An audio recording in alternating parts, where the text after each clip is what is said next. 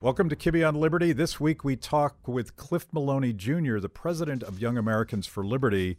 I know what you're thinking. You think that all the kids today dig socialism.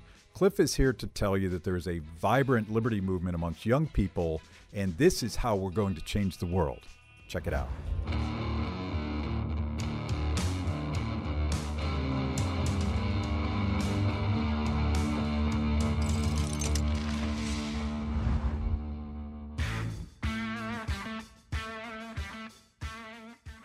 Hayek, where where no one no one really knows what's going to happen, and and literally right now, millions and millions of people are like, I don't know what's going to happen. It's going to be so cool.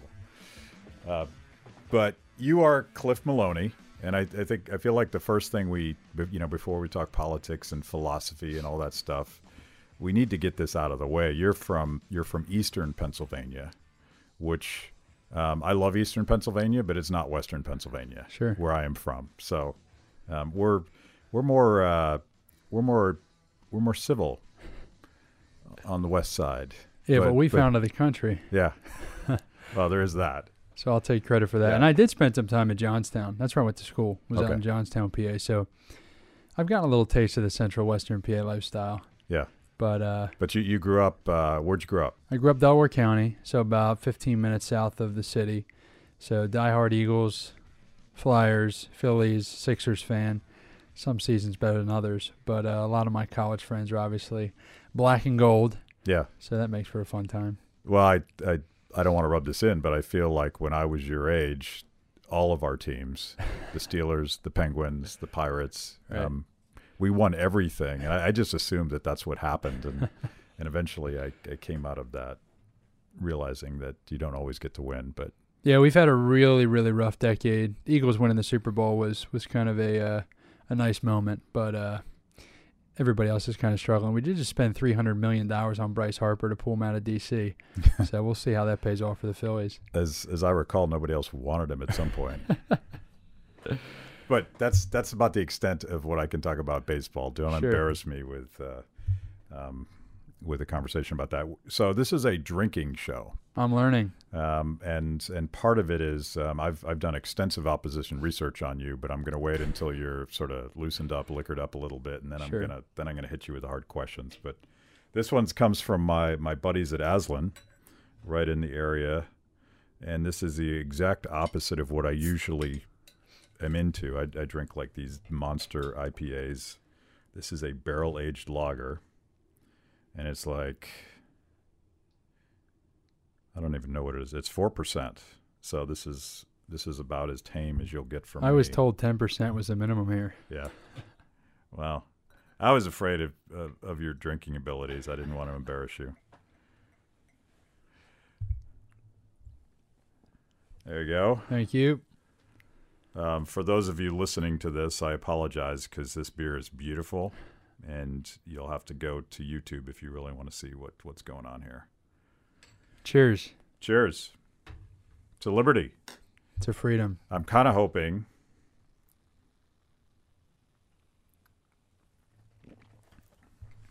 You're the next generation. You're the guy on the ground, and I'm hoping that by uh, the end of this conversation, you're going to convince me that everything's going to be okay. We're headed in a good direction. Everything's going to be okay. But let's go back to Philadelphia.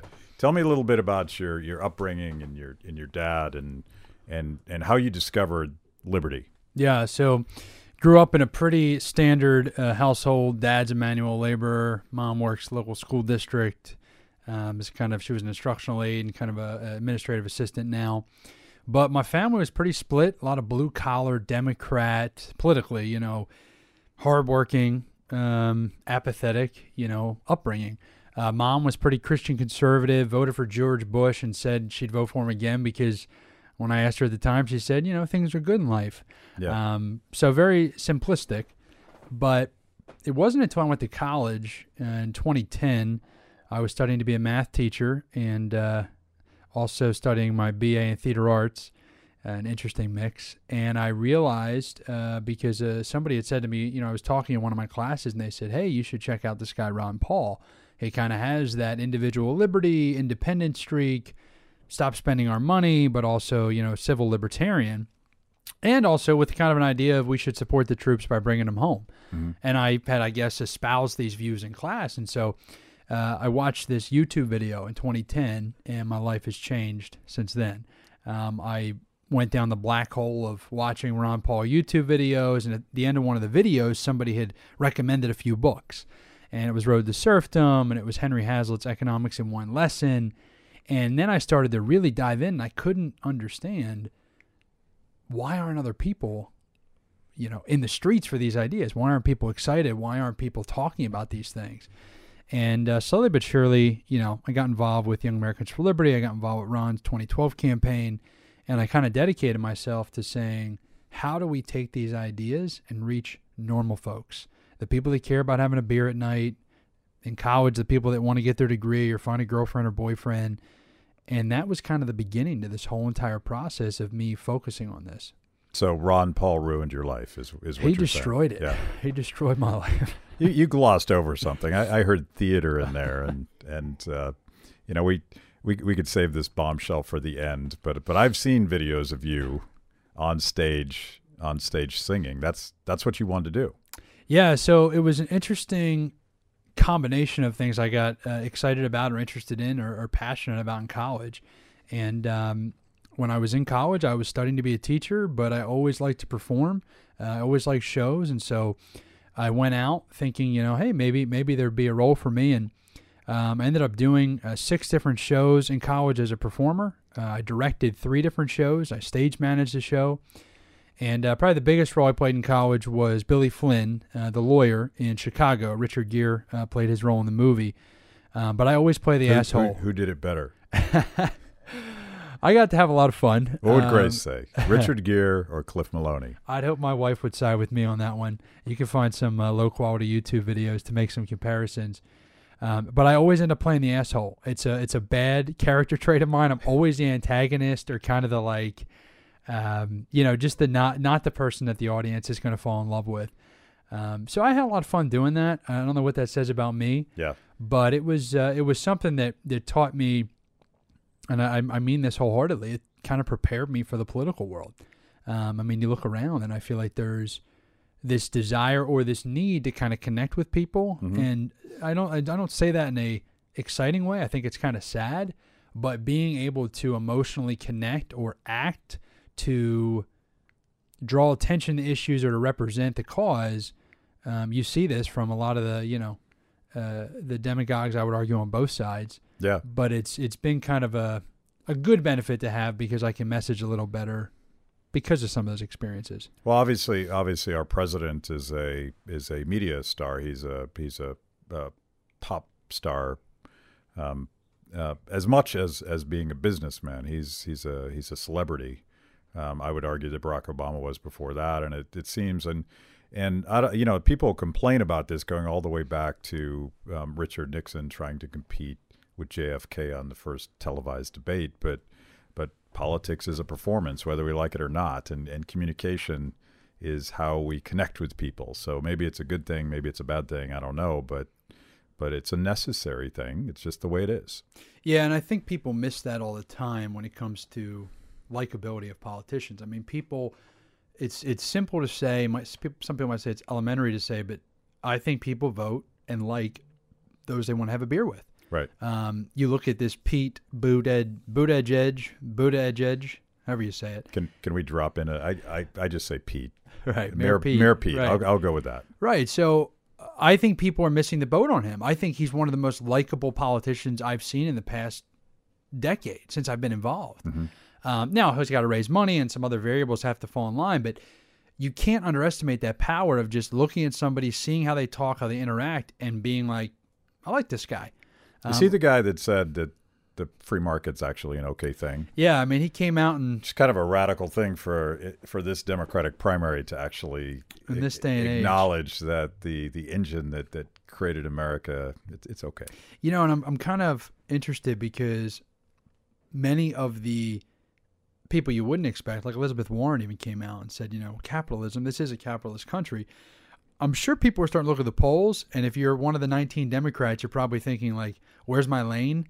And eventually it's like, well, half the Democrat Party still believes in capitalism and the American way. Yeah. So we can't all be over here. Right, So right. I, I'd assume that's why Pete and uh, Elizabeth Warren and some of those guys are going. Well, even. Nancy Pelosi a couple days ago came out and said that, that she wasn't a socialist. I think Right. it's I think it's kind of weird that Democrats have to make that announcement. I'm not a socialist.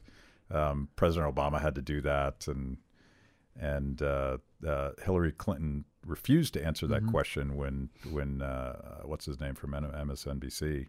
Chris Matthews. Yeah, the loud guy, Chris Matthews.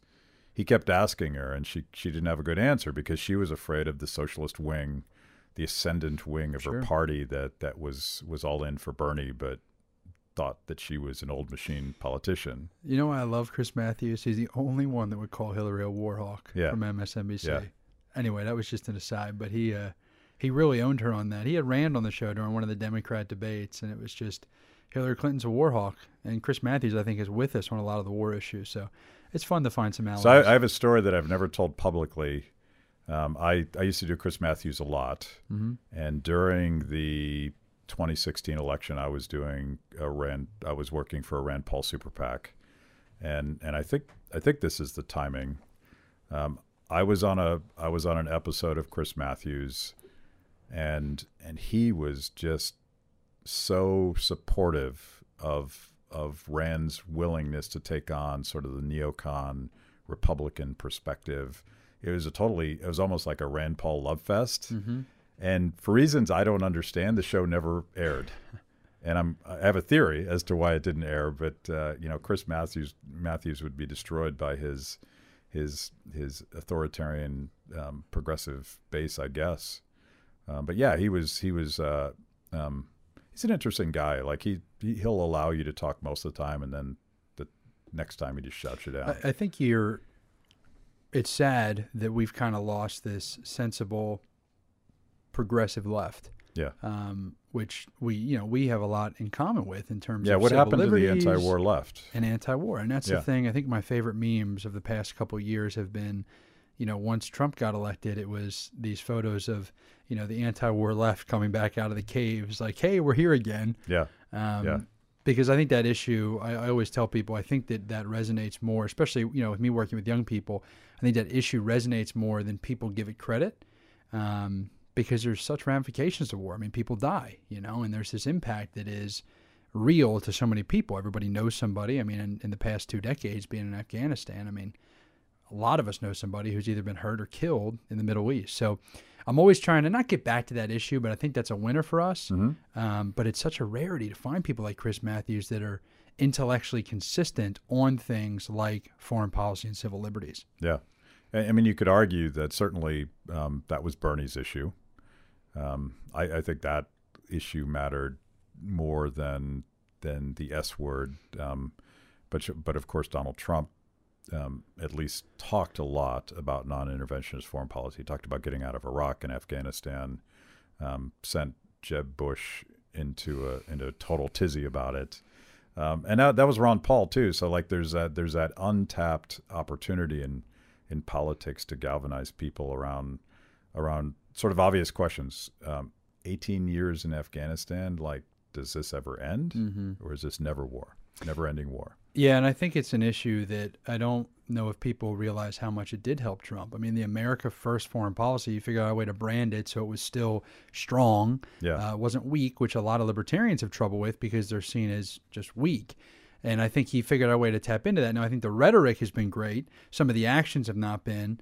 Um, but I think he's going to play it smart in 2020, and that is he's got to continue that rhetoric of being pro troops, and the sentiment from the public is still bring our boys and our girls home yeah, um, which I'm I'm always hopeful because that is still public opinion. Public opinion is still saying, I mean, in in high majority amounts, we've had enough of us being in the Middle East. Like at a certain point, I mean, one of Ron's best lines is, you know, everyone's just talking about these issues. Why don't we take the troops from the Pakistani border and bring them home? That way, the people that care about the border are excited, and the people that care about bringing the troops home are excited. yeah, Um, so to me, it's just it's such a boondoggle, and the public supporting it gives me hope that you know we haven't lost on this issue. But I'm interested to see the political angles Trump will take, or or even the Democrats. do they run? You know, they're going to have to contrast with Trump, right? So do they run as, hey, his America First foreign policy was right, but he's not doing it? Or do they go the Hillary Clinton neocon war hawk route, which I think that's bad for the whole country. You have to add Rachel Maddow to that list now. Right. Apparently, Right. apparently, everybody at MSC, NBC wants us to go to war with Russia. Um, and I, I should add, like Trump uh, just vetoed um, a bipartisan uh, resolution saying we we should not be helping the Yemen. Saudis in Yemen, and that that to me is very inconsistent with this narrative that that Trump is is less interventionist. So I, I think I don't think we'll know for a while whether or not the rhetoric matches up with with the action on or not with Trump. I'm I'm more skeptical of that, but um, I, I love the fact that that Rand Paul is trying to get him in the right direction and and has had some success. Yeah, and I think uh, the one thing I'm always trying to get people to continue to talk about is we still have troops in 120 plus countries, 800 depending on what numbers you look at, 800 to 900 bases around the world. I think that message, I mean, it definitely resonated with me, but continuing to kind of push that narrative of like, look, it's not just the strategic decisions, it's the overall occupation, it's the overall, just the foreign policy. Yeah. Um, you know, and how do we get that to change? And I think the more we can hammer that home, I still think it's a winning issue.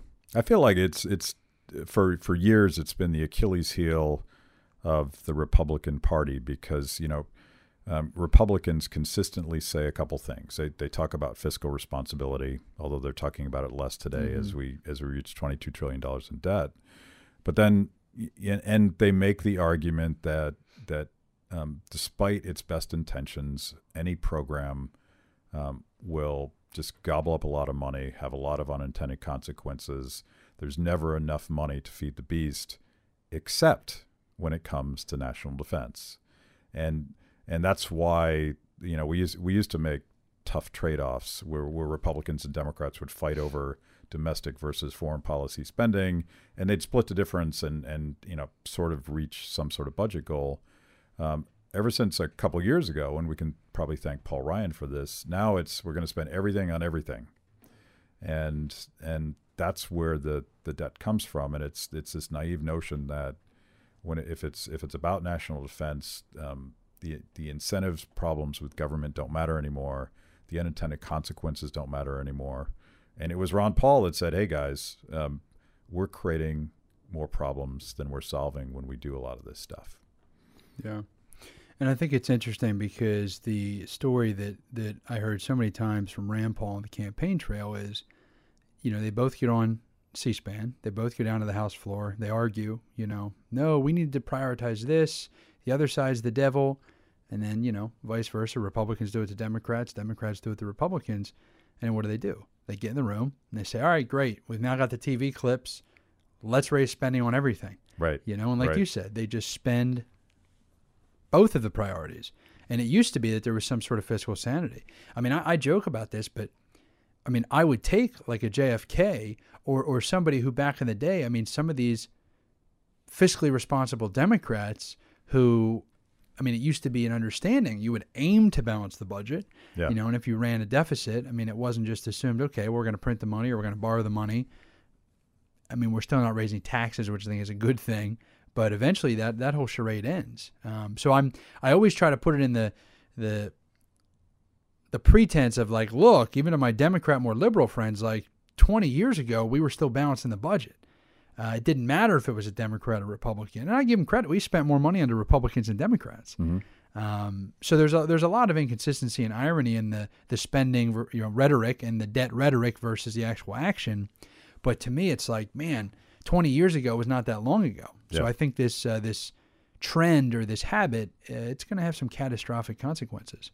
I think, uh, and I think that was sort of the the seeds of the Ron Paul revolution, is that that um, you know he came along in 2008.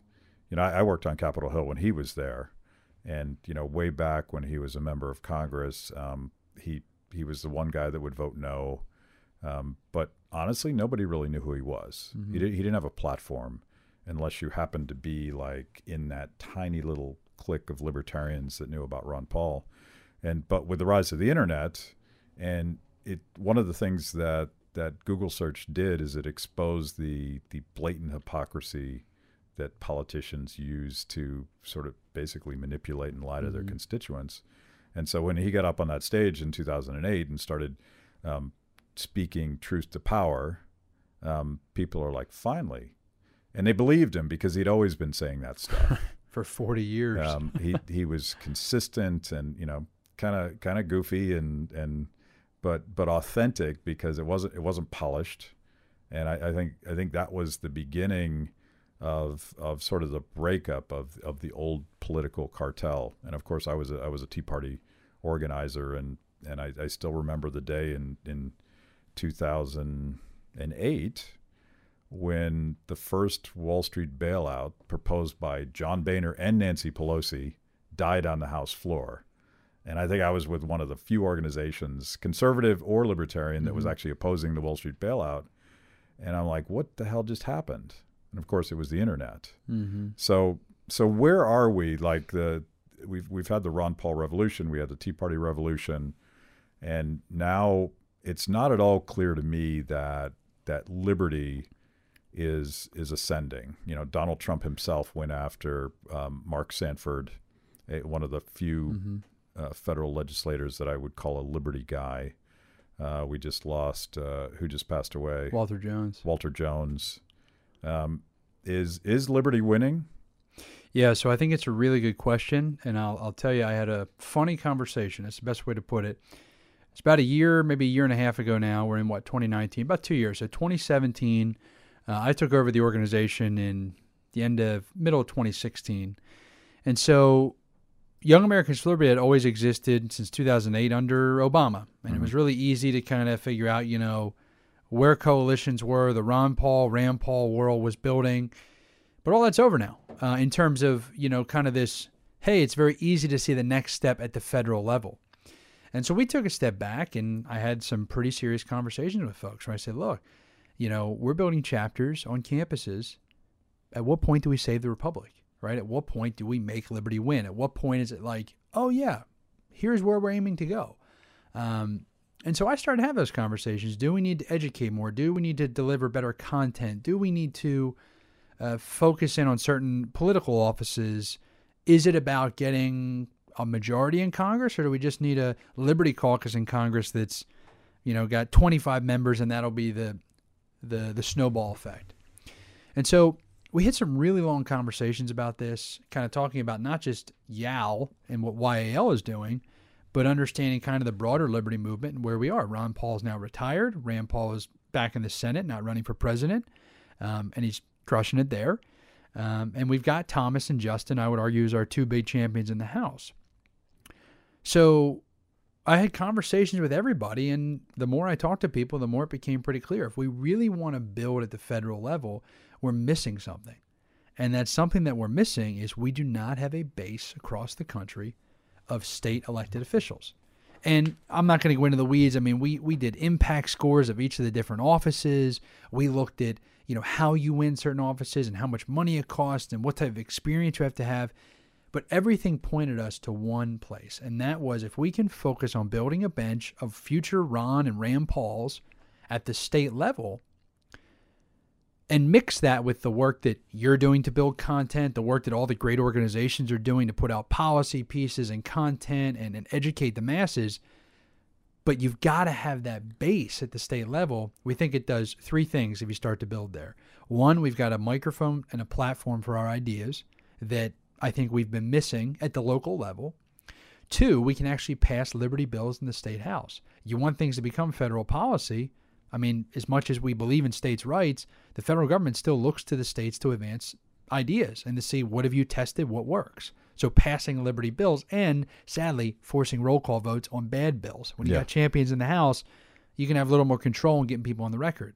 Al- Almost all the uh, bad ideas that make it to the federal level started at the state level. I Yeah. would 100% of them. That's, that's how they do it. Yeah. And then the third thing being, like I said, a bench, right? If you want to run for federal office or if you want to run for governor, AG, LG in a state, it is the I mean, it could not be more clear that if you run the numbers, the people that are viable are those that have already been elected. Why? Because they've got a donor base, they've got name ID, and they've got volunteers. And when you have those things, all of a sudden you've got the infrastructure to run. So and they and they've been tested, so you you you at least have some more uh, assurance that they're not going to say something uh, career destroyingly Right. stupid. yeah, and you've seen some of their votes. Yeah, right? So Yeah. you can you can have some some interest once they get to the federal level, or you can have some reassurance in that hey, they're going to go there and keep their spine. right, right. And so we we've kind of laser focused in on the state level. I personally, I believe it is where the movement has the most to gain, and I think it's the easiest placed place because grassroots voters, when you reach them and it doesn't become a name ID or a money game, when it's actually hey, let's have conversations, our ideas win. At the state level, the universe size of voters is small enough that a candidate with let's say fifty or hundred thousand dollars, which is doable, right? It's not the millions it takes to win a congressional seat. You can actually go out there and you can you can have those conversations. yeah. So that's where I'm laser focused. I think that's the future of liberty and how we make it. You know, make so it I. I, I'm a big fan of that strategy, and and frankly, that was uh, a glaring Achilles heel uh, for the Tea Party movement. Um, and part of it was unavoidable because the Tea Party burst onto the scene in 2009, 2010, uh, had a tremendous impact, uh, particularly in 2010, 2012. All the guys that we would point to as our best voices in the Senate and the House um, Rand Paul, Mike Lee, Justin Amash, Thomas Massie. Um, the only four members of Congress I'll allow into my home, by the way. Ter- well, Terry, T- Terry decides these things. I don't decide these things. Um, but in a lot of ways, they were sort of accidents, and and and and we both know where each of them came from. But the for most of the elections that the Tea Party got involved with, you you were stuck with somebody else's choices, and you you could you could uh, choose based on those two or three options that you had, but but somebody else set the table, and you were you were just going to choose that entree versus that entree, and as a result, we ended up with some real real duds, right? Mhm. uh, people that didn't know how to conduct themselves in, in front of a camera, people that would say dumb things, uh, people that didn't know how to do basic fundraising or or grassroots organizing. So so the the aspiration was always to get downstream of that and make sure that we had good choices of, of candidates that actually a you believed that they meant it when they said that they were pro liberty and and equally important they actually knew how to do the basic nuts and bolts of campaigning. So that that's what you guys are doing. And so in a lot of ways you're the the the uh, next generation of of what the Tea Party should have become. Yeah, and it's interesting because it's it's kind of an educational experience too. Because what we do, the tactic, uh, it's a program called Operation Win at the Door, and we did a pilot program in 2018 where we decided, okay, we're going to take our students. We've built this youth army of pro liberty students, and now we're going to deploy them. Let's go out in the community and see if we can get folks excited about our candidates. So we found viable liberty candidates. I want to be pretty clear about this. Any party, um, and I mean that, but they got to be viable. And so, did we elect 37 Republicans in 2018? Yes. But I'm open to endorsing folks from the LP or heck, Democrats, Independents. you guys you guys did Party. endorse some some libertarians We we endorsed three libertarians. All Yeah. three did not make it across the finish line, but we are very open to if you can find me viable liberty candidates. I care about the principle and the policy, not party. right So trying to find those folks, we deploy students out. We'll typically put them on the ground for let's say a month. But the educational experience, if you're an activist, if you're a young student and you go up to a doorstep and somebody opens the door, you're going to learn more in 24 hours of door knocking than you could ever learn, you know, at trying to go to a seminar trying to go. I mean, heck, even even our YALCons, while we're preparing students, you're learning very quickly. Guess what? People don't care about monetary policy. They don't care about these high level liberty positions. We should have them as our backbone and they should be our principle. And you should have that because you need a fundamental understanding. But they care about fixing the potholes on Main Street, they Right. care about safe schools. These are the things they care about. So, learning how to take our message and not watering it down, but simplifying it for the everyday voter, that's one of the best experiences we found that I didn't set out to do. I didn't plan to do that. It just happened because when you have these conversations with normal folks, they're kind of pushing back and you're finding out what are the hot button issues they care about. And when you get in the local community, it's not the big federal issues; it's Yeah. the local stuff. Yeah. I used to complain about the consultant industrial complex because because all the all the fat cat consultants, certainly in the Republican Party, I think the Democratic Party has a different set of problems because of a different institutional structure. But you know, everybody wanted to do a big ad buy, and there was a there was a sort of a corrupt reason why that was so because you would you would take a, a, a skim, right? You would take a piece, and if you're if, if you're running a five million dollar Senate campaign and it's all TV ads, um, win or lose, the consultant's going to go buy a yacht afterwards. Um, it's hard to like make bank knocking on doors because it's just hard work. Grassroots organizing is hard work, and and they haven't exactly figured out where to take the skim, which I think is a strategic advantage for Liberty candidates who are actually doing a ground game. Yeah, and I, I, I joke with investors, with students, because people ask me all the time, like, well, how did you guys, you know, land on door knocking? Well, it's pretty simple. If somebody writes a check to somebody for a million bucks, okay, and you're trying to make political change, anyone with money can do the digital ad, can do the TV ad, can do the radio ad, can send mail.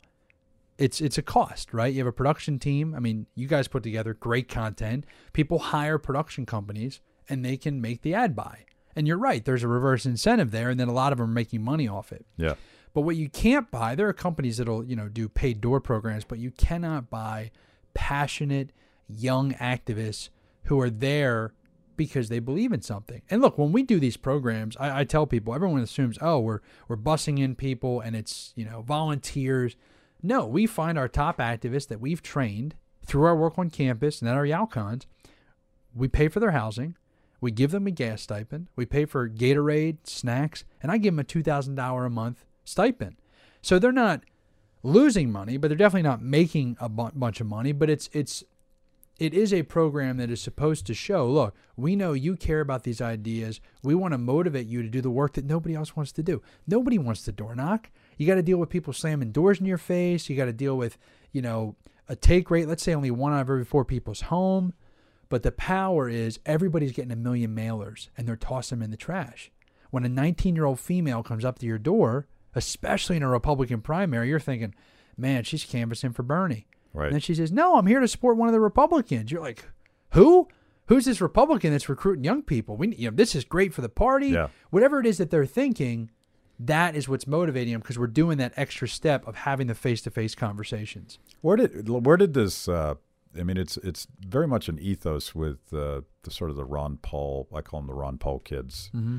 I probably have to stop doing that because I'm not not even sure that this generation of young people. College Or students, Ron Paul, if you like- do a poll, more, uh, college students know Rand Paul. Their their awareness of Rand Paul is almost twice as high as Ron Paul now. Yeah, and and that makes sense to me. And I think I also think that that that Mr. Mr. Google um, gives a thousand points of entry Mm-hmm. to these ideas. I mean, you're, you're a Ron Paul kid. I was an Ayn Rand kid. Sure. Um, I suppose the generation before me, maybe they were like a Road to Serfdom, Frederick Hayek kid. Like there wasn't, you know, back then there were very few ways to find these things. So, so I read a novel. Um, you you watched Ron Paul on YouTube, and there's a whole generation that sort of represents that. But but now it's more diverse. But this this ethos of uh, very much uh, the ethos of YAL, and and I would argue the whole Ron Rand movement is all about the ground game. It's all about bottom up. Um, I'd like to to think that comes from our libertarianism, but it it looks a lot like um, what the left does so well. Wh- Where did it come from? Did you did you did you steal it from the left? So I would argue it's because we have passion. Now, I think the left gets their energy more because it's, hey, we have to come together to stomp out the hate. And it's, it works. You know, I mean, it, it does work. The rhetoric that they use, you know, to, to get people to step up works. But I think it's about having a passion for the principles we care about. I mean, mm-hmm. that's why they always joked. I mean, Hillary Clinton and Mitt Romney have both made public statements about how fanatical the Ron Paul and Rand Paul folks were. You know, like they'd be out in the middle of the rain. And I think that's because there's a deeper rooted philosophical You got you got kicked out of CPAC for God's sake. Nobody gets kicked out of CPAC. Right. So there's there's this belief that's deeper that people can't touch, that it's difficult for people to understand because it's not just a one off campaign. It's a legitimate campaign to advance the principles of liberty. And I think that is what drives a lot of individuals. That's what the passion, that's what it's there for. And I think I always tell candidates a grassroots candidate has to run a grassroots campaign. If you think you're going to run as a grassroots candidate because you believe in the ideas, and then all of a sudden you're going to try to spend what the establishment spends, Yeah. it's not going to work. So you have to tap into that grassroots because that's the only advantage you have is that your supporters, your volunteers, they actually believe in something enough to get off their ass and go out and support it. Yeah. So we've got to continue to tap into that. So there's there's a there's a nugget in there, and I, I hope it's true. I uh, I'd like to believe it, but uh, um, the the the professional left, and, and I, I shouldn't call it the professional left, the activists who who who would deep canvas for Bernie, um, I feel like they're in a lot of ways motivated by the same kinds of things that would motivate like a Trump activist. You know, economic anxiety, you know, fear that the system is rigged. Um, rage against the machine, but also sort of this Alinsky style. Let's set up a straw man of who who the enemy is, Mhm. and and so they're motivated against the other team. Um, I think what you're saying is that a lot of your young people are motivated by a set of principles. Is that overstating it? No, I think that's spot on. I think I think there's something to be learned from Bernie and from Trump and from folks that can set up this David versus Goliath, you know, little guy versus the machine. Yeah, Uh, th- there's there's power in that, and I think that Ron and Rand they presented that message, pr- maybe not as straw man focused, but the idea that the American well, the machine is real, I, and raging against it is righteous. Right. Um, and that the American people are getting screwed. Yeah. You know, by the banking system, by Yeah. this military industrial complex. So I think they just weren't as what's the word here? They weren't as picturesque that it was very clear here's the devil Mm-hmm. and we're the good guy, but it was more these issues help the little man. These issues help everybody. And I think that Bernie, AOC, uh, a lot of people have done a really good job at kind of tapping into that emotion of we all need to come together to defeat the monster. right. And right. I think for us, you're right. What the nugget for us was, yeah, the monster is things that are antithetical to liberty. And that's what we're trying to go after. So I was um, I I spoke on Rand Paul's behalf at the Iowa caucuses, and and what what I learned that night that I didn't fully appreciate before that was that the the Ron Paul block of votes. You know, our assumption going in to Iowa was that we could uh, that Rand could deliver Ron's votes plus. And it turned out to be the opposite because I, I think Rand got what I would call the liberty vote, but the rage against the machine, I don't trust Washington, D.C. vote, which was part of Ron's message, went to Trump. And so I, I think I think I think it's an advantage that, that that we actually care about principles. I think it's an advantage that that liberty has this this beautiful cooperation based vision for how people can get along. But it's got to be both. It's got to be sort of a libertarian populism. We, we we should be pissed about what Washington is doing to us, um, but that's not enough. Um, we should be optimistic about about how it is that free people um, create opportunity and make people more prosperous, but that's not enough. It's got to be some combination. Yeah, and I think that uh, I agree with you when it comes to the Liberty vote. We did a lot of number crunching afterwards. You figure Ron got about 22,000 votes in 2012. Our numbers show about 8,000 of those were like hardcore Liberty people, but then you still have 14,000 left. And those 14,000, yeah, you could say half of them just voted for the craziest SOB in the room. You know, the Rage Against, you know, some of them probably split for Bernie, which is odd to people, but it makes sense. To quote Thomas Massie, Right, right, yeah, the craziest guy on the ballot. Uh, and then other people voted, you know, let's say there were hardcore homeschoolers that voted Ron. Well, there were plenty of homeschoolers in the race in 2016. yeah, And so you had some of these other pro life folks that voted for Ron in 12 that, that, you know, there was kind of segments that split. But I think it goes to show you why I think we need to build um, at the local level, why we need to kind of lay down these roots because when you go to run at the national level, it's much more about the sentiment of the country, or it's it's much more about getting lucky and timing and different things are in place. Yeah. Where if you could tell me in ten years we could elect 500 Ron Pauls to the state house, you know, what are they going to do? They're going to run for higher office, and eventually you're going to end up with people who we can be in the position.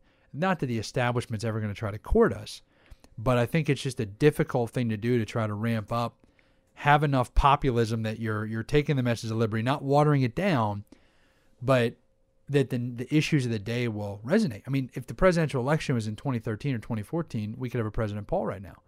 You know, if if privacy, you know, the the the bringing the troops home, that sentiment was really there.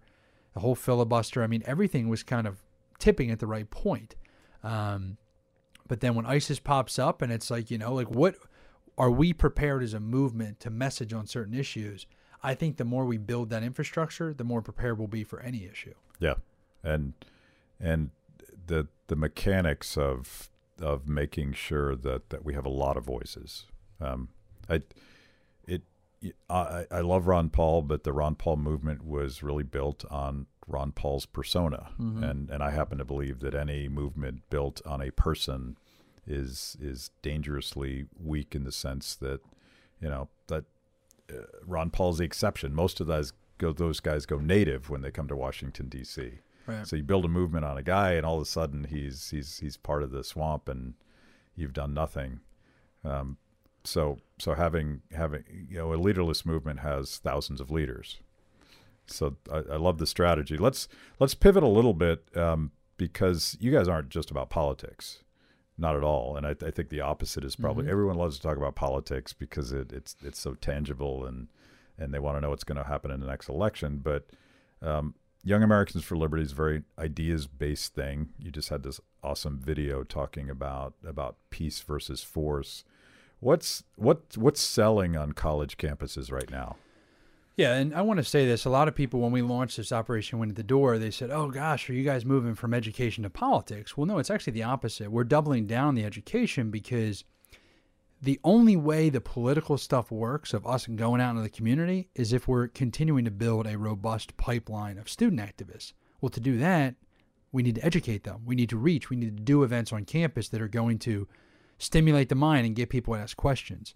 So, as an organization, we've always been laser focused on what we call campus activism. You know, to those at home, think street theater, Mm-hmm. right? Doing things on campus that are fun, uh, erecting displays This and getting people drama degree. right in, exactly right, get, yeah. get you'd be surprised Yeah. but getting people to really have conversations and there's one rule we use with all of our activism projects we want students to be able to ask themselves maybe not bluntly but the, the conversation should be around what is the proper role of government and i might say that and it might sound wonky or maybe you think it doesn't sound wonky and it's like well that's kind of bland but on campus right now, everything's very emotional. Mm-hmm. Everything's heated. Everything's based in rhetoric, and you have protesters, and everybody wants to shut down speech because they disagree with it, and it's hate speech. And you see this from, I would argue, not just the left. You see this from everybody. It's kind of the, it's the new norm. Oh, So- the right's doing the same thing. Right. And what, what happens is if, if we can have that dialogue about the role of government, that's a real conversation. So all of our projects are based on trying to get students to at least think and engage and have those conversations. Now, what issues pop out to them? Well, it depends. Um, and it's not really geographically, it's not regionally based. It's just, you know, what are the hot topics of the day? Right now, a socialism versus capitalism debate is a hot topic. People are interested because AOC and Bernie are owning this socialism topic. Other key issues people care about, especially on campus, that we like to focus on, are things like the the the pretty much the lineup of civil liberties. So when you talk about privacy, you talk about the war on drugs, criminal justice reform, ending mandatory minimums, legalizing marijuana. These are all going to be issues that we can kind of talk to people, find common ground, and talk about. You know, what's the role of government here, and how do these things line up? Um, They're they're great gateway drugs. I I call them no pun intended, but it, I call them sort of transpartisan issues because that that they, and Bernie would rail about all those things, and they're they're all uh, sort of cautionary stories about um, big government, too much power, concentrated Right. power, and the unintended consequences. You know, why do we have so many nonviolent kids in prison? Um, maybe it wasn't intentional, but it's it's because we gave the government too much power. Yeah, and I think it's funny because I think you do a very good job at this, and that is telling stories, you know, trying to find ways to kind of relate these issues. Because, I mean, the reason I think young people care about them so much is because it impacts them um, when it comes to privacy, right? I mean, I don't want to sound like some old head. I'm 27, but you know these folks. Oh, so well, old, young yeah. people are on their cell phones, you know. But it's like, yeah, I mean, we live on our cell phones. Do right? the students call you an old now? Right. I'm an old American for liberty. Yeah. But they, they live on their cell phones in a way that's it impacts us. If if you're telling me the government is able to access these things, the government be able to see, you know, my Venmo transactions and things like this. I mean, there are ramifications and repercussions that all of a sudden are impacting our day to day. And I think our job is to find stories that are not this far off, you know, one off situation. You know, that we want to actually present things that people are going through. These Um, these are these are issues that students can actually relate to. They care about it. It could affect their lives personally.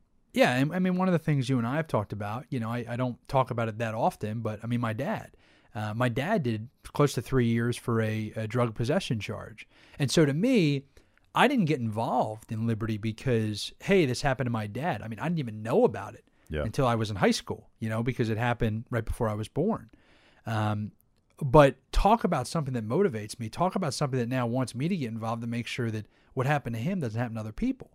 Um, because I mean, look at him now. He's got 30 years sober. He's got a small business that employs six to 10 people a year.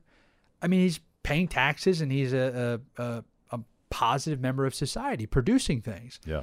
So I think trying to find other stories to get people to engage and to realize, you know, that um, I'm not screaming here that we should be doing all types of drugs, but what I'm here to say is we need to rethink kind of what were the intentions, what are the outcomes, and that these are normal people that we know. I love my dad. He's a great guy. Yeah. And people that know my dad would say, yeah, that rule was pretty crazy. He had to do three years for drug possession. Right.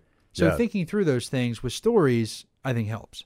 And and and whether or not, and you know, I'll I'll sound like a lefty here, but whether or not putting someone in a cage for nonviolent behavior, I- I don't know where I don't know where that came from, but now it's an epidemic in this country.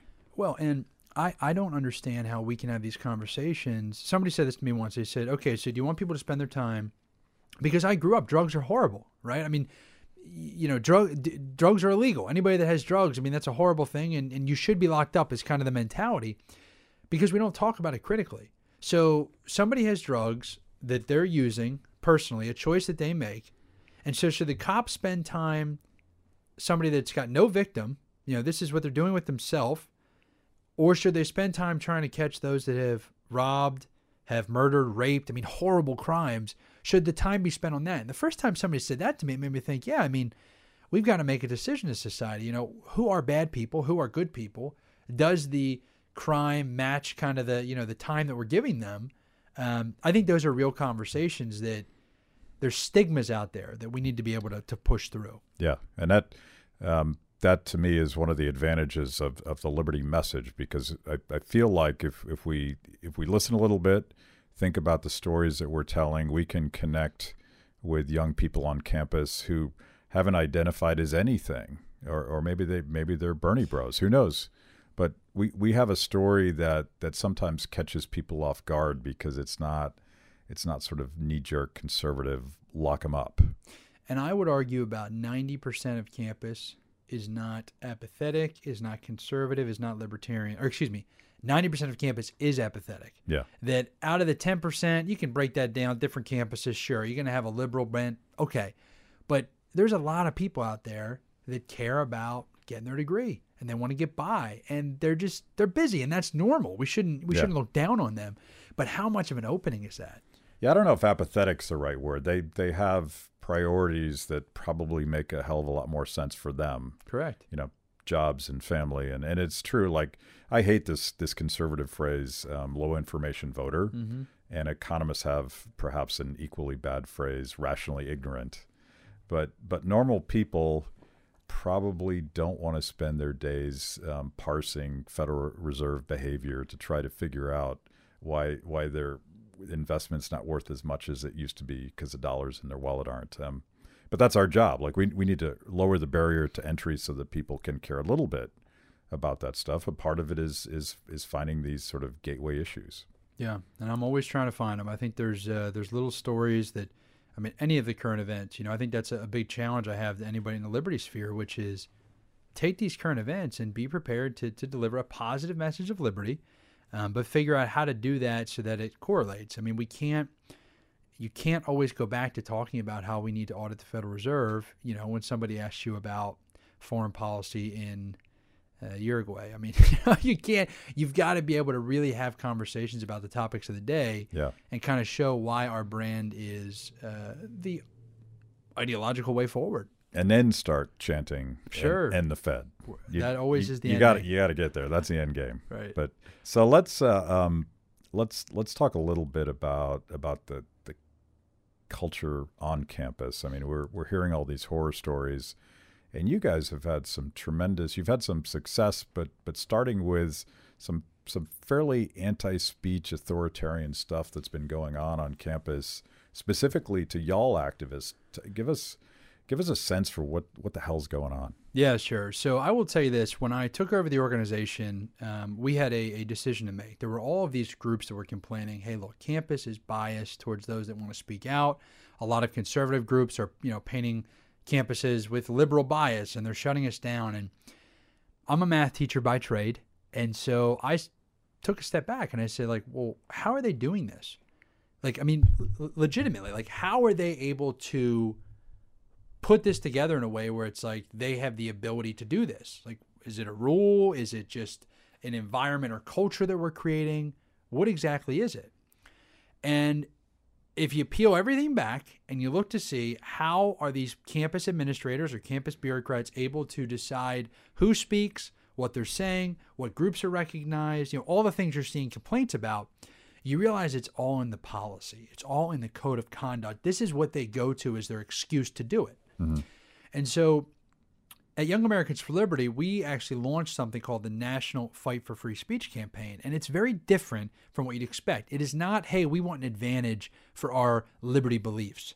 It is, no, look, we want to create a level playing field for everybody. And it's not like it's not owning the left and and inviting the most outrageous speaker conceivable just to trigger the other guys. Right, right. And I think a lot of groups Which which I, I think is a little ridiculous. Right. I, I get it, but I I, I, I think don't, I don't think it helps. they make a mistake in that yeah it's it's more about inciting outrage when we really want to have conversations and it really makes our efforts that much more credible because they're shutting down speakers that i mean i would argue are not controversial yeah. um, and it kind of paints if you really want to paint the left as being somebody who they they there's just no room for any other opinion well when they shut down the folks that aren't controversial it's even that much more hypocritical Yeah. So we took a principled stance on free speech to do this, and we partner. You know, when we have incidents that happen on campus, we partner with FIRE or ADF, some of these free speech organizations that provide attorneys, and we've now won 51 different cases, um, and they all happen differently. Some of them it's a lawsuit, some it's a threat of a lawsuit, some our students are petitioning, and the university says, "Hey, you're right." Um, but it's really been a cool process to create a playing field on campus where it doesn't guarantee they're going to hear the liberty message, but it guarantees that we have the right to reach the students. And if you total just the, the student body on each of the 51 campuses, it's over a million, 1.1 million students. And so to us, this is a way to kind of fight back a lot of the intolerance, but I think it's a gift to, to bureaucrats because what I'm saying is, hey, look, you don't have to decide now. Just let everybody speak. Yeah. Because the problem is if if this is the free speech zone, you know, this little coaster here, and they say that's the free speech zone on campus, you have to speak there. Well, now they're in charge of jurisdiction and enforcement. So if Bernie's group's over here, outside of the free speech zone, pushing for a a 90% universal income tax, but nobody says anything, and then all of a sudden our chapter's over here handing out pocket constitutions, they get shut down. Well, now we can say, oh, there's bias. I don't even want to have that dilemma. So if you just get rid of it and everybody can speak on public taxpayer funded campuses, now there's no problem. Now ideas can be heard. And my argument to every single person who says campus is liberal create an atmosphere where people can hear your ideas. And in the free marketplace of ideas, we, as the Liberty crowd, we should truly believe that people will come to us when they hear all ideas. Yeah. So what is the what is the legal standing of, of defending free speech on campus? I'd, I'd like to believe that the First Amendment matters, particularly on publicly funded universities. Um, but is it is it true? Can you win in court, or is most of what you're doing just the threat of an embarrassment of a legal fight enough to rein in some of these more authoritarian speech police? Yeah, it's a great question. So we have 51 wins. Uh, I would tell you right now, we have about 20 to 30 cases that are, hey, the incidents happened and we are in motion, which you can look at as a good thing or a bad thing. I say it's good because it's kind of starting the snowball effect. Mm-hmm. We've had one loss. So the ratio has been great. We have one that went to court where the judge, I won't get into it, but let's just say, you know, it was it was not a friendly decision on the, the side of free speech. Yeah. But the ratio is still there that I haven't lost hope. I'm actually very optimistic about the court system. Um, but I will tell you, I mean, there's still a lot of emotional things that happen. Um, just a few of them. We had three students get arrested in Michigan for handing out pocket constitutions. I wish there was something to that story that was like, oh, you're being sensational. This three students handing out pocket constitutions, told they have to go to a free speech zone. They didn't. They got arrested, put in jail overnight. We had another incident. That's that's insane. yeah, that, let's, that let's is not miss that. I I just can't even conceive that that's the best case. part about that is the irony because what gives them permission to be there and to not get arrested is legitimately the document they're handing out. Right, right. right. It's like here, sir, I'll show you. You know this this like overzealous bureaucrat. I'll show you what gives me the right to be here. It's this First Amendment. So it's It's a little bit like Penn Jillette going through airport security and the the uh, metal detector with a metal copy of the Bill of Rights in his pocket, Oh, um, and they, they don't even get it. right. They still don't get He's it. He's got the Fourth Amendment Yeah. underlined on it. yeah, He's a hero. Um, and then, like other incidents we run into, uh, we had a Navy veteran up in Massachusetts who was told he cannot hand out the pocket Constitution because the Constitution was not an approved document.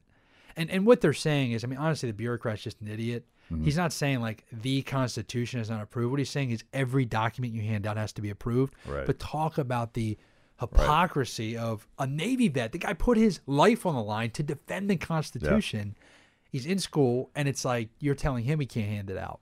And then one other one I'll share with you is uh, Tulane University. We had a crazy incident a couple weeks ago where a student was outed for being a part of YAL. They're very active at the Tulane campus. Love our chapter there. They're they're really out there recruiting and bringing new people to the ideas. And so they started doxing our members, outing them on social media, giving out their names.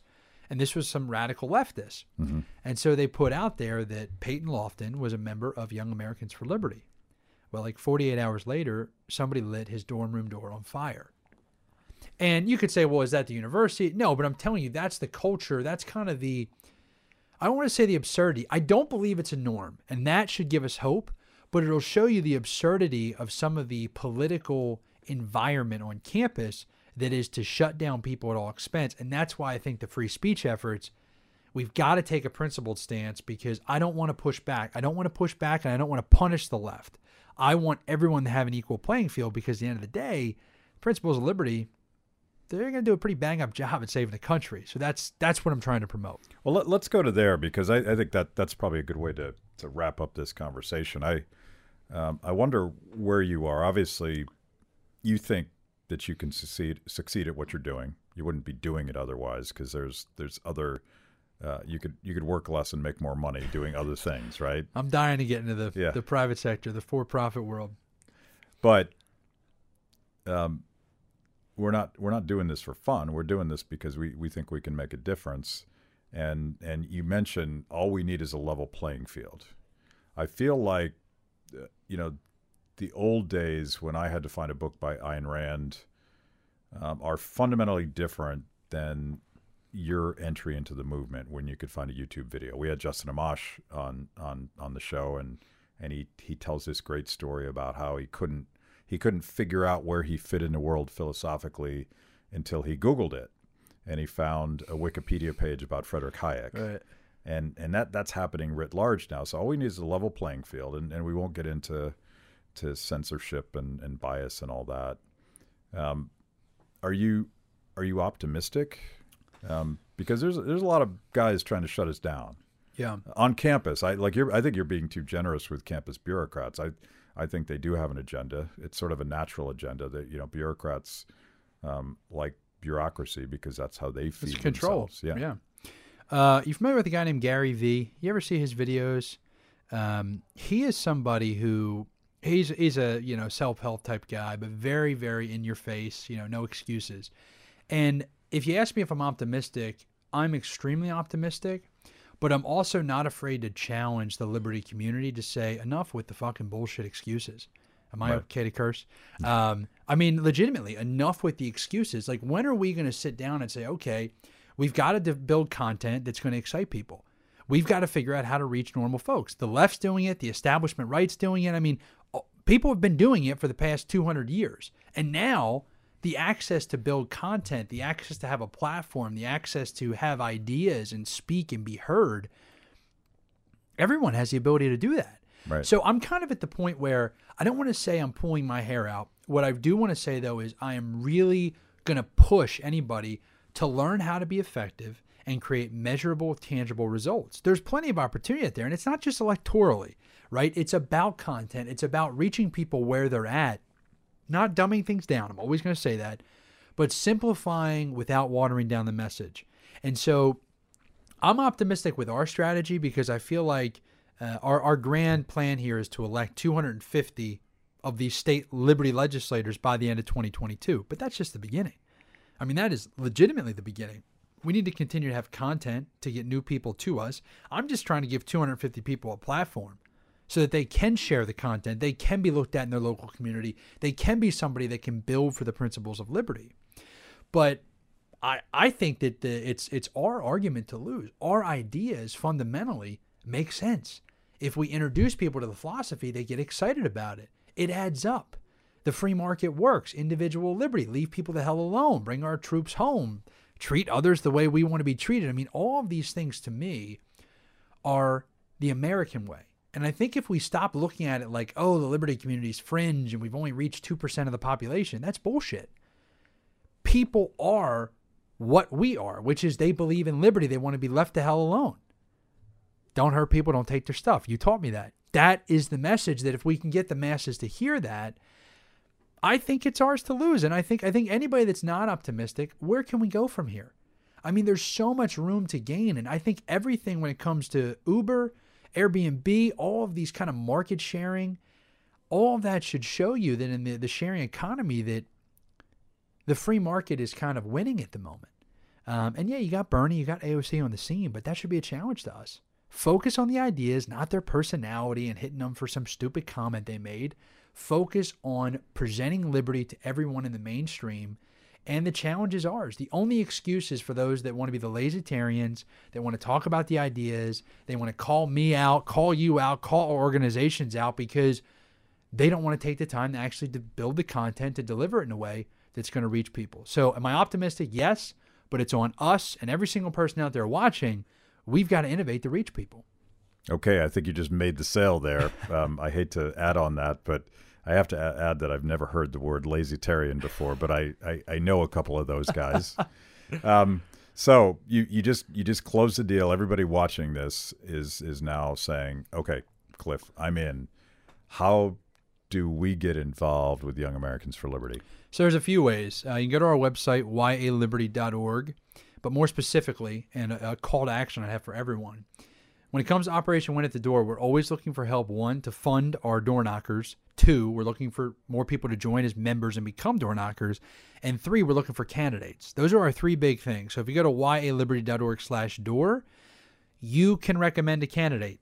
So those folks at the state level, you know, you've got somebody in your backyard, they seem to be a Liberty candidate, or even if they're on the edge, push them to fill out our survey because we want to get them on the record so we can hold them accountable to Liberty issues. And then on social, you know, at YA Liberty, um, we're always putting up some fun memes. We're, we're not quite at your video level yet, but we're getting there. Um, but we would love to have folks involved. It doesn't matter if you're a student, if you're an investor, um, or just somebody in the community who really wants to hold these politicians accountable. Uh, the more surveys we get, you know, the more we're able to kind of push people to get those roll call votes.